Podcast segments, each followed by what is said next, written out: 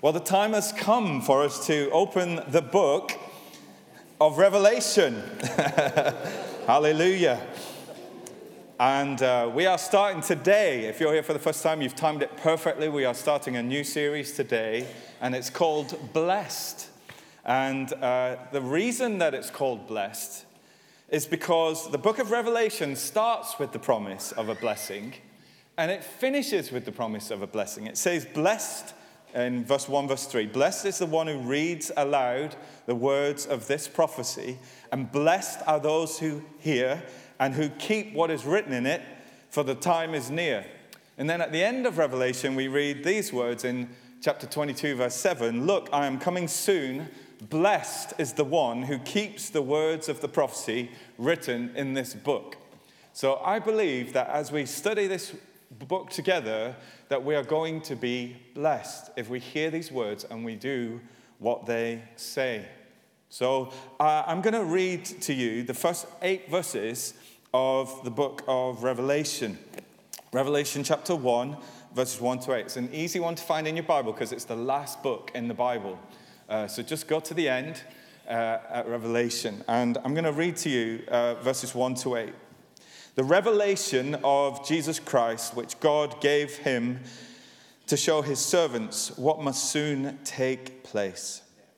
He made it known by sending his angel to his servant John, who testifies to everything he saw. That is the word of God and the testimony of Jesus Christ.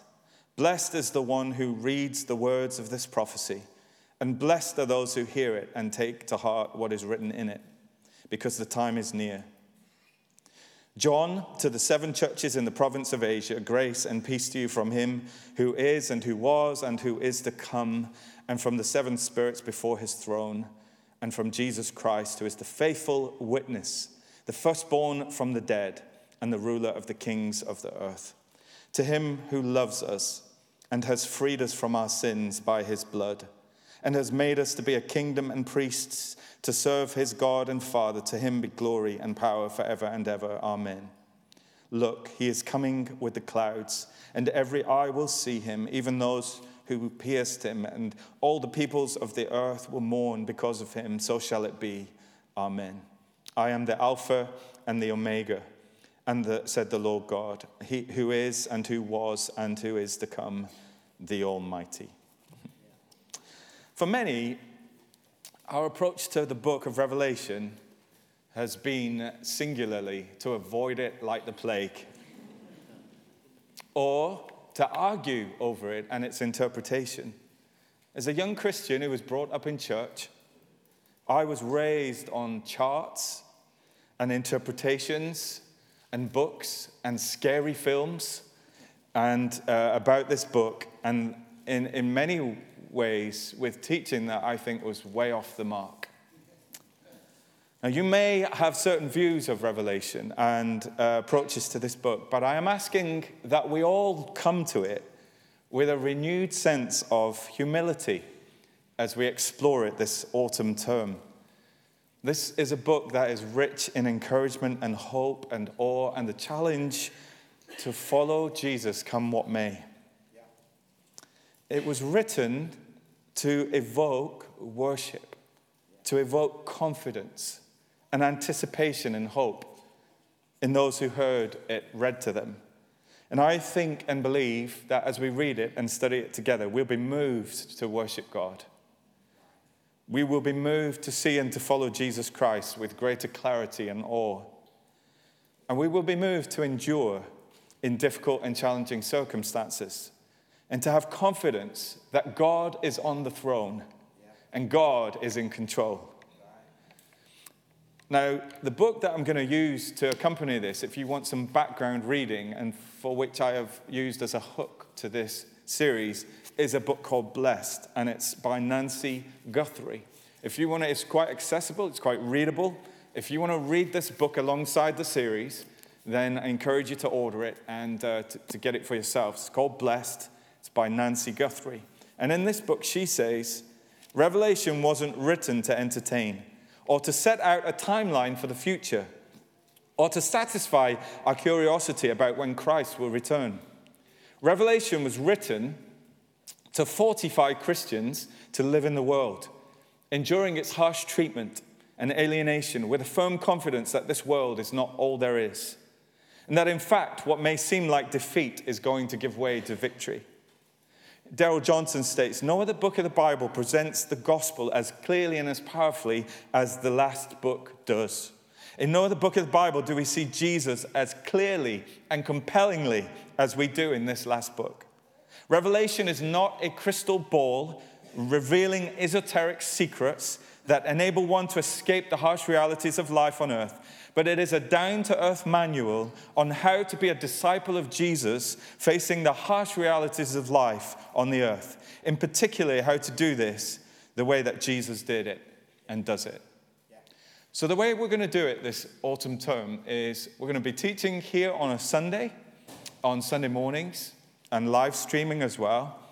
We're going to encourage, if you want, to read this book. But also, we're doing something slightly different this term in that we're bringing all our community groups together, for community groups together on a Tuesday evening, starting this Tuesday at 7:30 for six weeks. So what we're going to do, we're going to bring all our groups in to the building, and we're going to chat about Revelation. Uh, and if you're in a small group, you can sit with your group. If you don't come to a small group, this would be a great time for you to dip in. So come along on Tuesday, and we will help you uh, join a group or we'll set up different groups and, and look after you. And this week, we're even going to provide some delicious cake for you and coffee and tea. And it's going to be a great evening. We're going to do a little bit of worship, but we're going to be digging into Revelation, explaining what we're talking about, and we're going to be modeling how to do a small group around Revelation. We're going to do it till half term. So we'd love to see you there starting this Tuesday. You can sign up online, which would help us with our numbers and our planning. So that's the format that we're going to follow as we go through the autumn term. We're going to do 12 weeks on Revelation. So this is this book, it's a letter it's a prophecy and it's a revelation. And I want to think about three things this morning. I want to think about the persecution of the church that was uh, being addressed in this uh, book. I want to talk about perspective and gaining perspective in life. And I want to talk about praise. The first thing is persecution. John writes these words in, in John 1, uh, in Revelation 1, 4 and 5. John, to the seven churches in the province of Asia, grace and peace to you from him who is and who was and who is to come, and from the seven spirits before his throne, and from Jesus Christ, who is the faithful witness, the firstborn from the dead, and the ruler of the kings of the earth. This was a letter. This was a letter written by John, a letter to seven churches.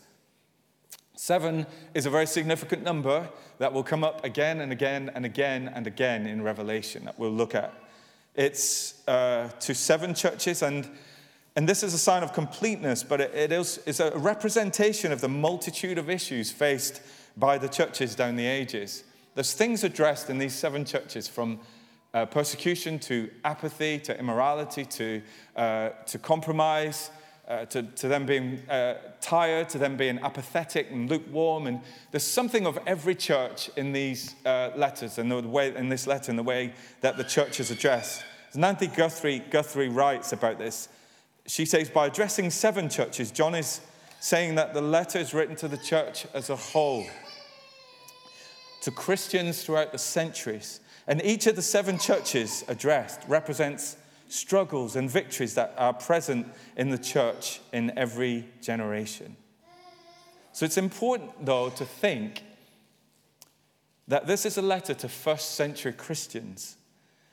Because a lot a lot of the fanciful interpretations of Revelation that we've seen applied over the years simply do not wash. This book cannot mean to us what it did not mean to them in the first century. This was a letter, this was a letter written to seven churches in what is modern day Turkey. And people have read all kinds of things out of Revelation.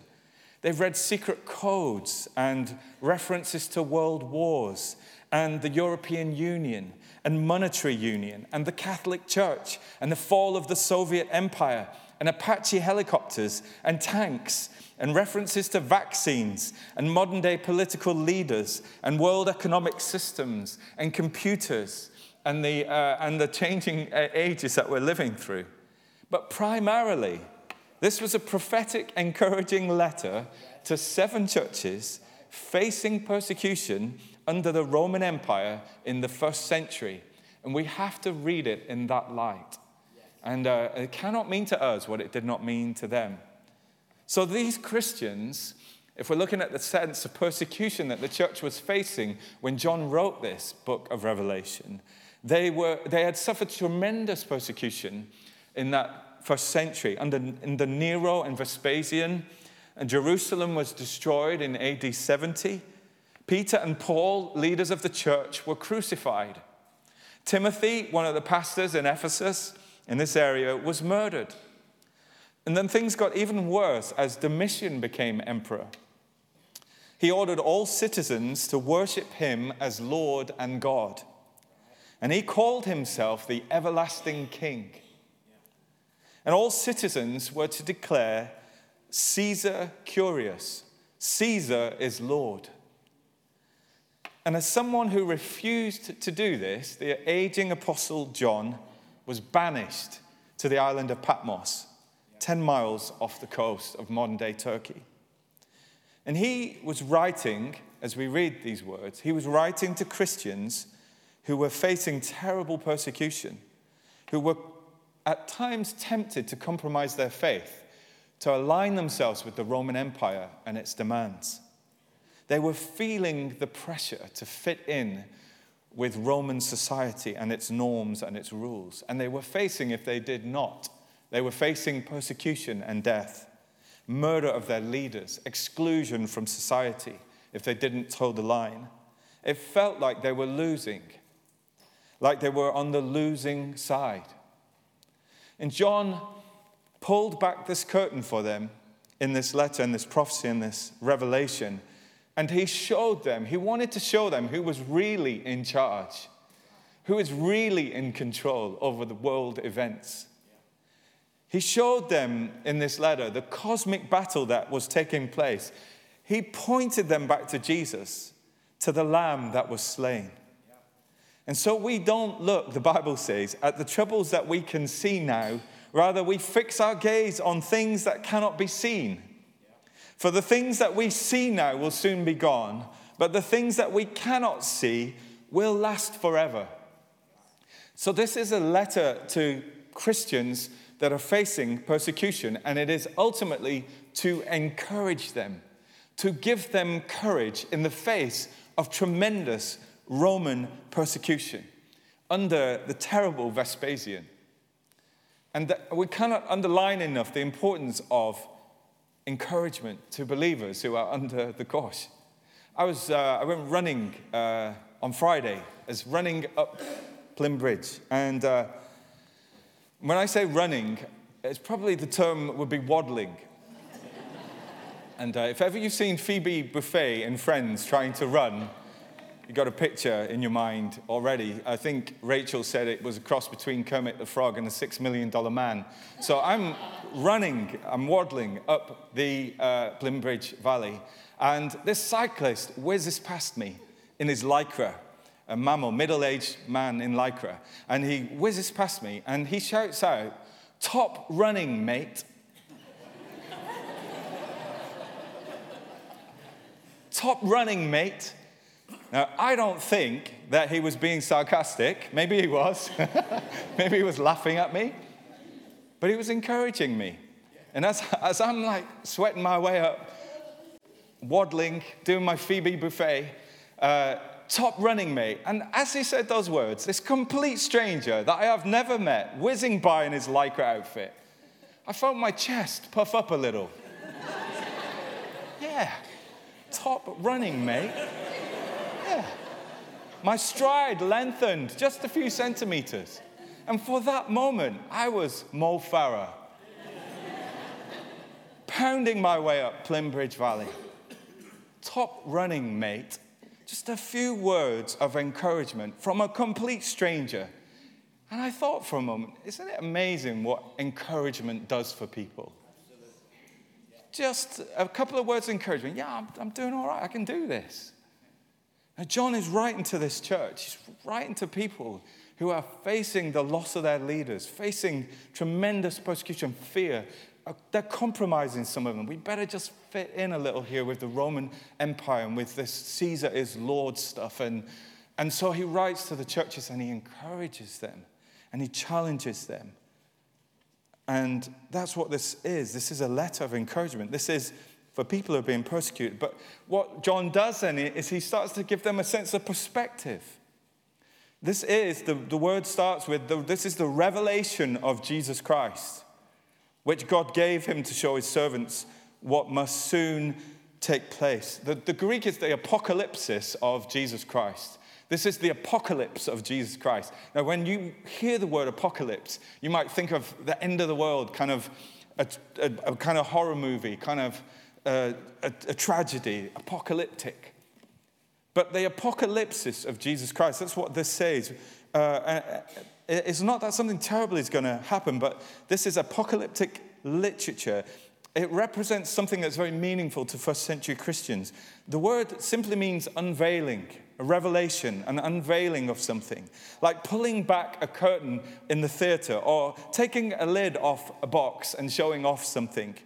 The lifting of the cover, the pulling back of the curtain, the opening up, the, the breaking through of Jesus Christ, the revelation of Jesus Christ. That's how this book starts. And Jesus used exactly the same word in Greek when he said in, in Matthew chapter 11, verses 25 to 27, he said, I thank you, Father, Lord of heaven and earth that you have hidden these things from the wise and understanding, and you have revealed them. You have apocalypsed them to little children. And no one knows the Father except the Son, and anyone to whom the Son chooses to reveal him, apocalypse him. When you read a book, it's important that you read it with the knowledge of the genre that you are reading. Fiction is one type of literature, non fiction is another type of literature. Science fiction is another type of fiction, and you would read a work of science fiction differently to the way that you would read a book of fiction or a book of nonfiction or a piece of poetry or a piece of different type of prose. And so it's important as we come into this book and as we read it together and as we study it that we recognize that this is apocalyptic literature, which is a type of writing. And the way that apocalyptic literature works, and it's not just biblical literature, there's a whole genre of it in, in early Jewish writings as well, is that it, it is a vivid, pictorial, symbolic type of writing. It's like a, a political cartoon. It is striking in its imagery and its symbolism. It gives us a fresh perspective. It hi- hijacks our intellect and it touches us at a deep level. It gives us that sense of perspective. And symbolism is, is, a, is a very important part of apocalyptic writing. So, with broad brushstrokes and pictures and images and symbols and numbers, reading Revelation is like studying an impressionist painting. Or looking at a political cartoon, we will see beasts and we will see dragons and we will see uh, the sun and the moon and the stars and we'll see very strange creatures and we will see fire and earthquakes and cosmic battles between angels and demons and the lion and the slain lamb. And we will see pictures that are vivid and symbolic in what they mean. And Eugene Peterson, the old pastor, said, I read the revelation not to get more information, but to revive my imagination. To revive my imagination. And what makes Revelation so challenging Darrell Johnson, the commentator, says is to understand and then to live is the very thing that gives it its transforming power, namely its rich symbolism and imagery, which admittedly can border on the grotesque. But as difficult as some of the symbolism and imagery is, and we'll, we'll wrestle our way through it in this autumn term, as difficult as it is, the underlying message of Revelation is not difficult to understand.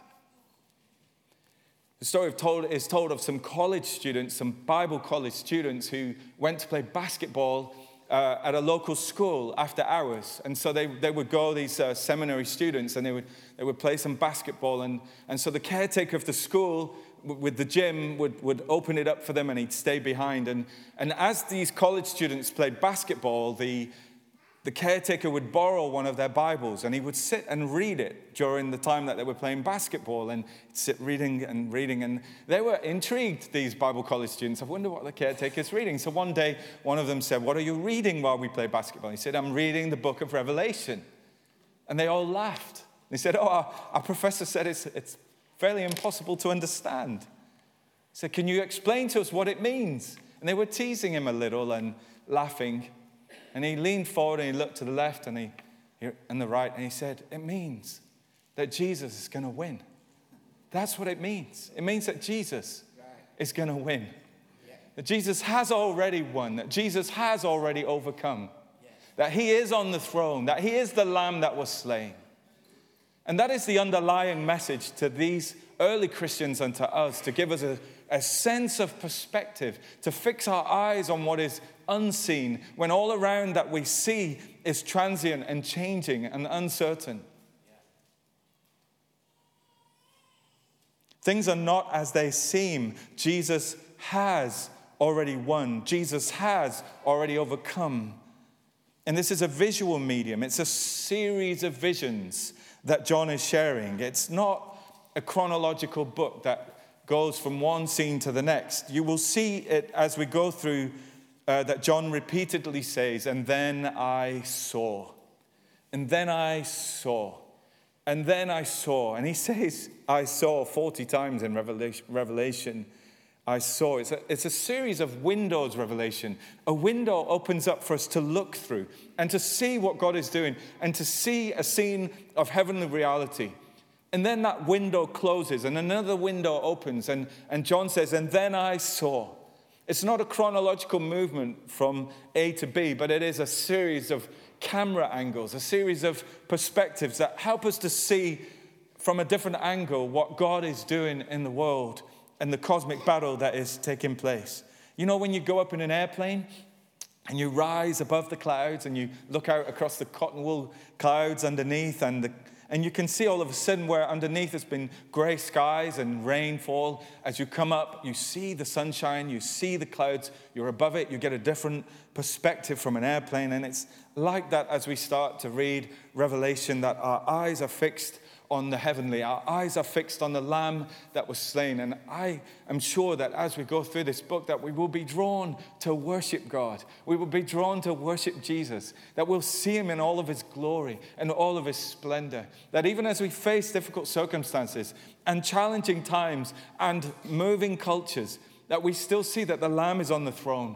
That Jesus reigns, that Jesus wins, that Jesus has overcome, and, uh, and we'll get that sense of perspective and that true sense of worship. Things are not always as they seem. You can't always see things from the heavenly perspective.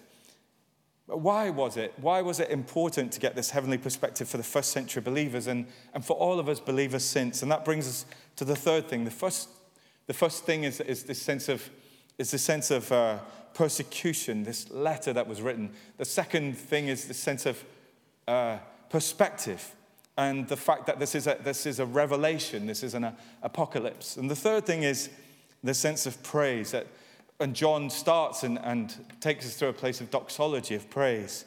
This vision focuses on who Jesus is from the very start. It, it, it paints him in such vivid colors. We read in verse 5 that he is the faithful witness. That's what John says to the, the one who is the faithful witness. The, the Greek is martyr, martus, which we get the word martyr.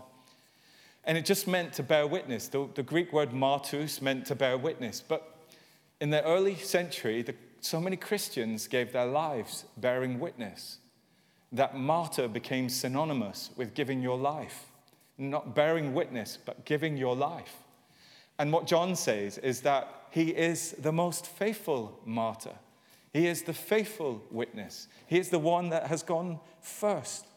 As he looks out at those that are giving their lives from Paul and Peter and Timothy and everyday Christians who are being dragged to the lions and are being thrown out of their homes and their businesses shut down, he says, Jesus is the faithful witness. He is the first martyr. He is the one that has laid down his life for us so that we can follow him. And for this church, that's so important to remember that Jesus is the ultimate faithful witness. He is, John says, the firstborn from the dead. He is the first to have died and rose again and, and made it through death. He is the one who has loved us and freed us from our sins by his blood. The way that the Lamb triumphs throughout Revelation is through his suffering and his death. He is the Lamb that was slain.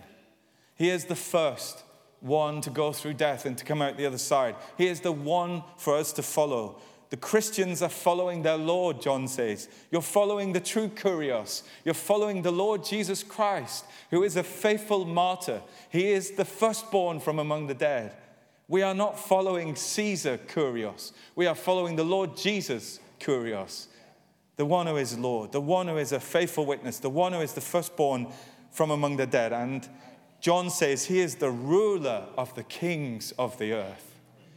He is over every Caesar, over every king, over every queen.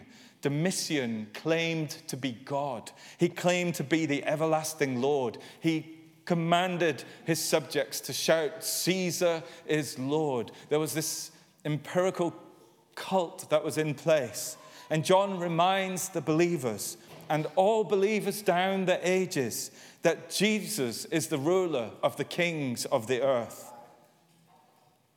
And we have felt, have we not, the seismic shift of a change in sovereign this very week? And it was Boris Johnson who said, We almost thought that she was eternal, that she was immortal. But of course, Elizabeth is not. And Charles is not. And no earthly king is immortal or eternal in that sense. But we serve one. John reminds those early believers, and we must remember also in the shifting sands of time that we serve one who is the ruler of the kings of the earth. And for those of us who feel unsettled, who've never known anything but Queen Elizabeth II, many people have voiced this week she was our rock. She was our stability. She was the one unchanging thing that we have known in our life. Everything else changes. Society has changed. Great Britain has changed beyond belief in these last decades. But the Queen has always felt like this rock and this stay. But then she's gone and we feel lost. We feel unsettled. We feel anxious. And John says there is one who is even higher than the kings and the queens of this earth. He is the ruler of the kings of the earth. He is the faithful witness. He is the first martyr. He is the one who laid down his life so you could follow him in giving up your life. He is the one who was raised from the dead so that you know that if you're following him leads you even into death, you can follow him through to the other side into eternal life. And John is given this perspective which leads to praise this doxology of who Jesus is and what he's done and why we should follow him. Because Jesus said, did he not, in his own words, as he prepared to leave this earth, all authority in heaven and on earth has been given to me. So go and make disciples of all nations. The apocalypse, the revelation of Jesus Christ reveals the truth, it gives us perspective on what is really going on. Jesus wins. Jesus is already winning. Jesus is already ruling, even if there is opposition. And when facing persecution from the Roman Empire, this is important to remember. He is not an arbitrary ruler, he is not a distant despot. His is a sacrificial love. And John says, He has loved us. He has loved us, and He has freed us from our sins by His blood. We sang when I was growing up, To him who has loved us and washed us from sin, to him be the glory forever. Amen. That was from Revelation. And the Greek word for washed is very, very similar to the Greek word for freed. And there is a sense, perhaps that was misscribed, but whether it's washed or freed, he did both. To him who has loved us and freed us from our sins, to him who has loved us and washed us from our sins by his blood. And he has made us a kingdom and he has made us priests. That's what John is writing to these believers. He has made us a kingdom, and He has made us priests. Now, they would think there are over 500 allusions to the Old Testament in Revelation. This is bathed, this imagery is bathed in the Old Testament. And, uh, and those early believers would have read it and heard it in that light. And they would have gone back to Exodus 19 as we know it, where God speaks to his people and he says, You will be for me a kingdom of priests, and you will be a holy nation. And, uh, and our minds go back to 1 Peter 2, verse 9, where we hear, You are a chosen people, you are a royal priesthood, you are a holy nation belonging to God. You are the place where God saves, you are the place where God reigns. That's you. You are priests. You are God's nation. You are God's people. And John is reminding them, even as you succumb to, live in amongst this Roman oppression, the all powerful Roman Empire, you are. You are a royal priesthood. You are a holy nation. You are people that belong to God. And we ultimately, and first of all, belong to God. We are citizens of heaven. This is, as the old uh, spiritual said, this is not my home. I am just passing through. My citizenship is in heaven, first and foremost. We are called through this book, through Revelation, and I hope we get it, to have a very high view of God, but also to have a high view of ourselves. To let people feel the weight of who we are. The Romans may call you detritus. They may exclude you and they may mock you. They may even kill you. But you are kings and you are priests and you are ruling with Christ. No matter what society does to us or says about our faith, or no matter which direction culture moves in, we are God's people. We are His priests. We are His representatives. We are those who reach out with the kingdom of God. We are the ones who tell people about Christ, who represent Him on this earth. Look, says John, look, open your eyes. Over and over, he says, look.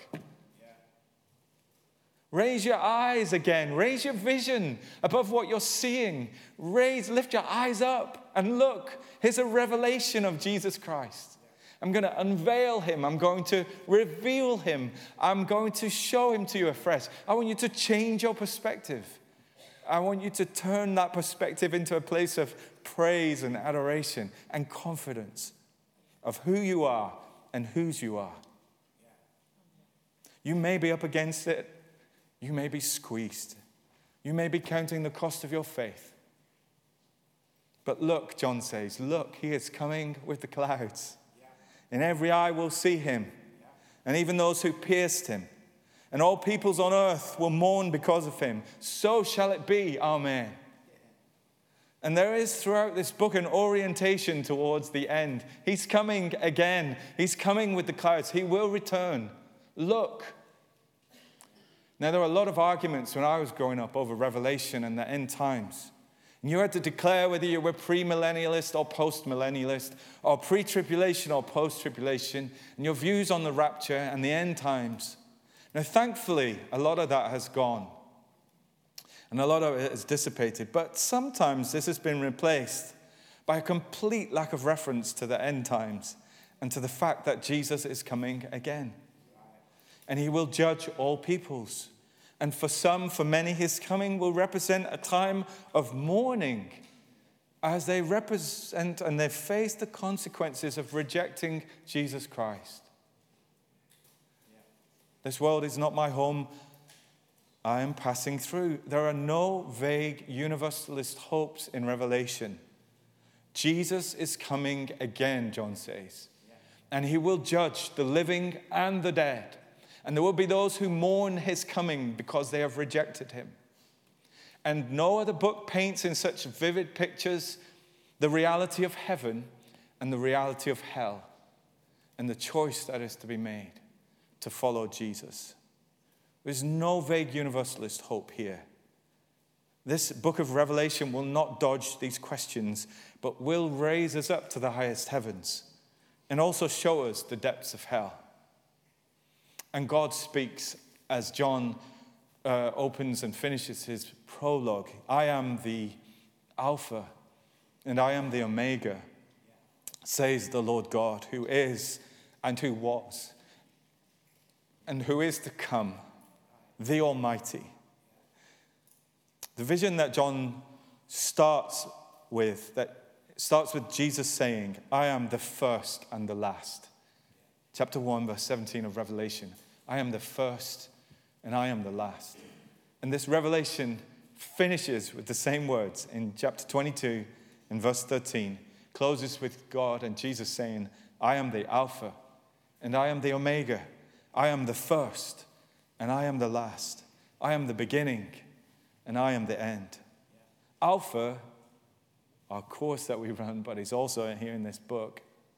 Alpha is the first letter in the Greek alphabet, Omega is the last. I am the A, I am the Z. I am the whole of time. And here, beginning, I am the beginning and the end, it means I am the source. The, the Greek word is arche, from which we get archetype. I am the first of a kind. I am the source of all life. Before life was, I was. I am the beginning. I am the source. I am the origin. And I am the end. I am the telos. I am the destination. I am the purpose of life. I am where it all ends up. I am the ultimate. I am the beginning and I am the end. I am the Alpha and I am the Omega. I am outside of time and I am outside of space. And in the transience of time, it is good to know and to serve a God who is the beginning and the end. He is the one where we will end up. He is our ultimate purpose in life. He is our ultimate destination. And God says, I am almighty. I have all power. I have all power over every sovereign, over every, uh, over every nation, over every empire. I am almighty. And this doxology, this praise, this heavenly perspective is from a place of pain and suffering for John and his fellow believers. Remember, John is exiled on Patmos for his faith and uh, he's writing to believers who are facing death and persecution. And so the praise that he's calling them to, it's not some kind of lightweight praise. It's not praise when everything is going well. It's praise in the midst of the trial. It's praise in the midst of the trouble. It's praise in the midst of the persecution, in the midst of the sorrow, in the midst of the loss. It's praise that's got grit. It's praise that's got edge. It's praise that is revelatory, that fixes our eyes on Christ. And Eugene Peterson writes in his book on Revelation, The Hallelujah Banquet. He says, A few years ago, on a bright spring Sunday, I met a man I had not seen in years at the entrance to our sanctuary, to our church. Jimmy, what in the world are you doing here? It's great to see you. But what made you choose today of all days? And Jimmy said to Eugene, the pastor, he said, I woke up this morning feeling great. And I just had to say thank you. My business is doing great. My kids are great. This day is wonderful. And I had to say thank you to someone. And so he did, writes Eugene Peterson. He worshipped with us that day.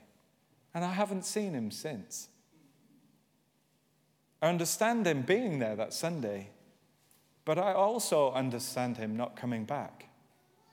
All of us know how to give thanks on spring Sundays when our kids are beautiful and our work is lovely and the Judas trees are blossoming. It's the other times that are difficult. If we are to live praising lives, robust lives of affirmation, we must live truly and honestly and courageously. We don't become praising people by avoiding or skipping or denying the pain and the poverty and the doubt and the guilt, but by entering into them, exploring them, minding their significance, embracing the reality of these experiences. We don't become praising people and true disciples by only praising God on the Sundays in spring when all is well with the world this persecuted, hurting, fearful church needed to praise God from this place, to have a fresh revelation of who He is and what He's done and how He has suffered and how he now reigns supreme. He is the Alpha, he is the Omega, he is the one who was and is and is to come. He is the Almighty, he is the King of Kings. He has, he has established this kingdom. He is coming again. He's coming with the clouds. And that is why praise is so exhilarating. It has nothing to do with slapping a happy face on a bad situation and grinning through it. It is fashioned deep within us out of the sin and the guilt and doubt and lonely despair that nevertheless believes, nevertheless praises, nevertheless sees Christ for who he is on the throne. And so, a prayer as we open this series, a prayer for you, a prayer for me. And it is this Lord, I need this revelation of who you are to do more than simply inform me. I need this revelation to move me. I need this revelation of your eternity and your sovereignty to fill me with the courage to live in the light of it. I need this grace and peace to permeate, even define my life. I need for you to radically adjust my perspective about what is real, about what is real, and who is worthy of my worship. Amen.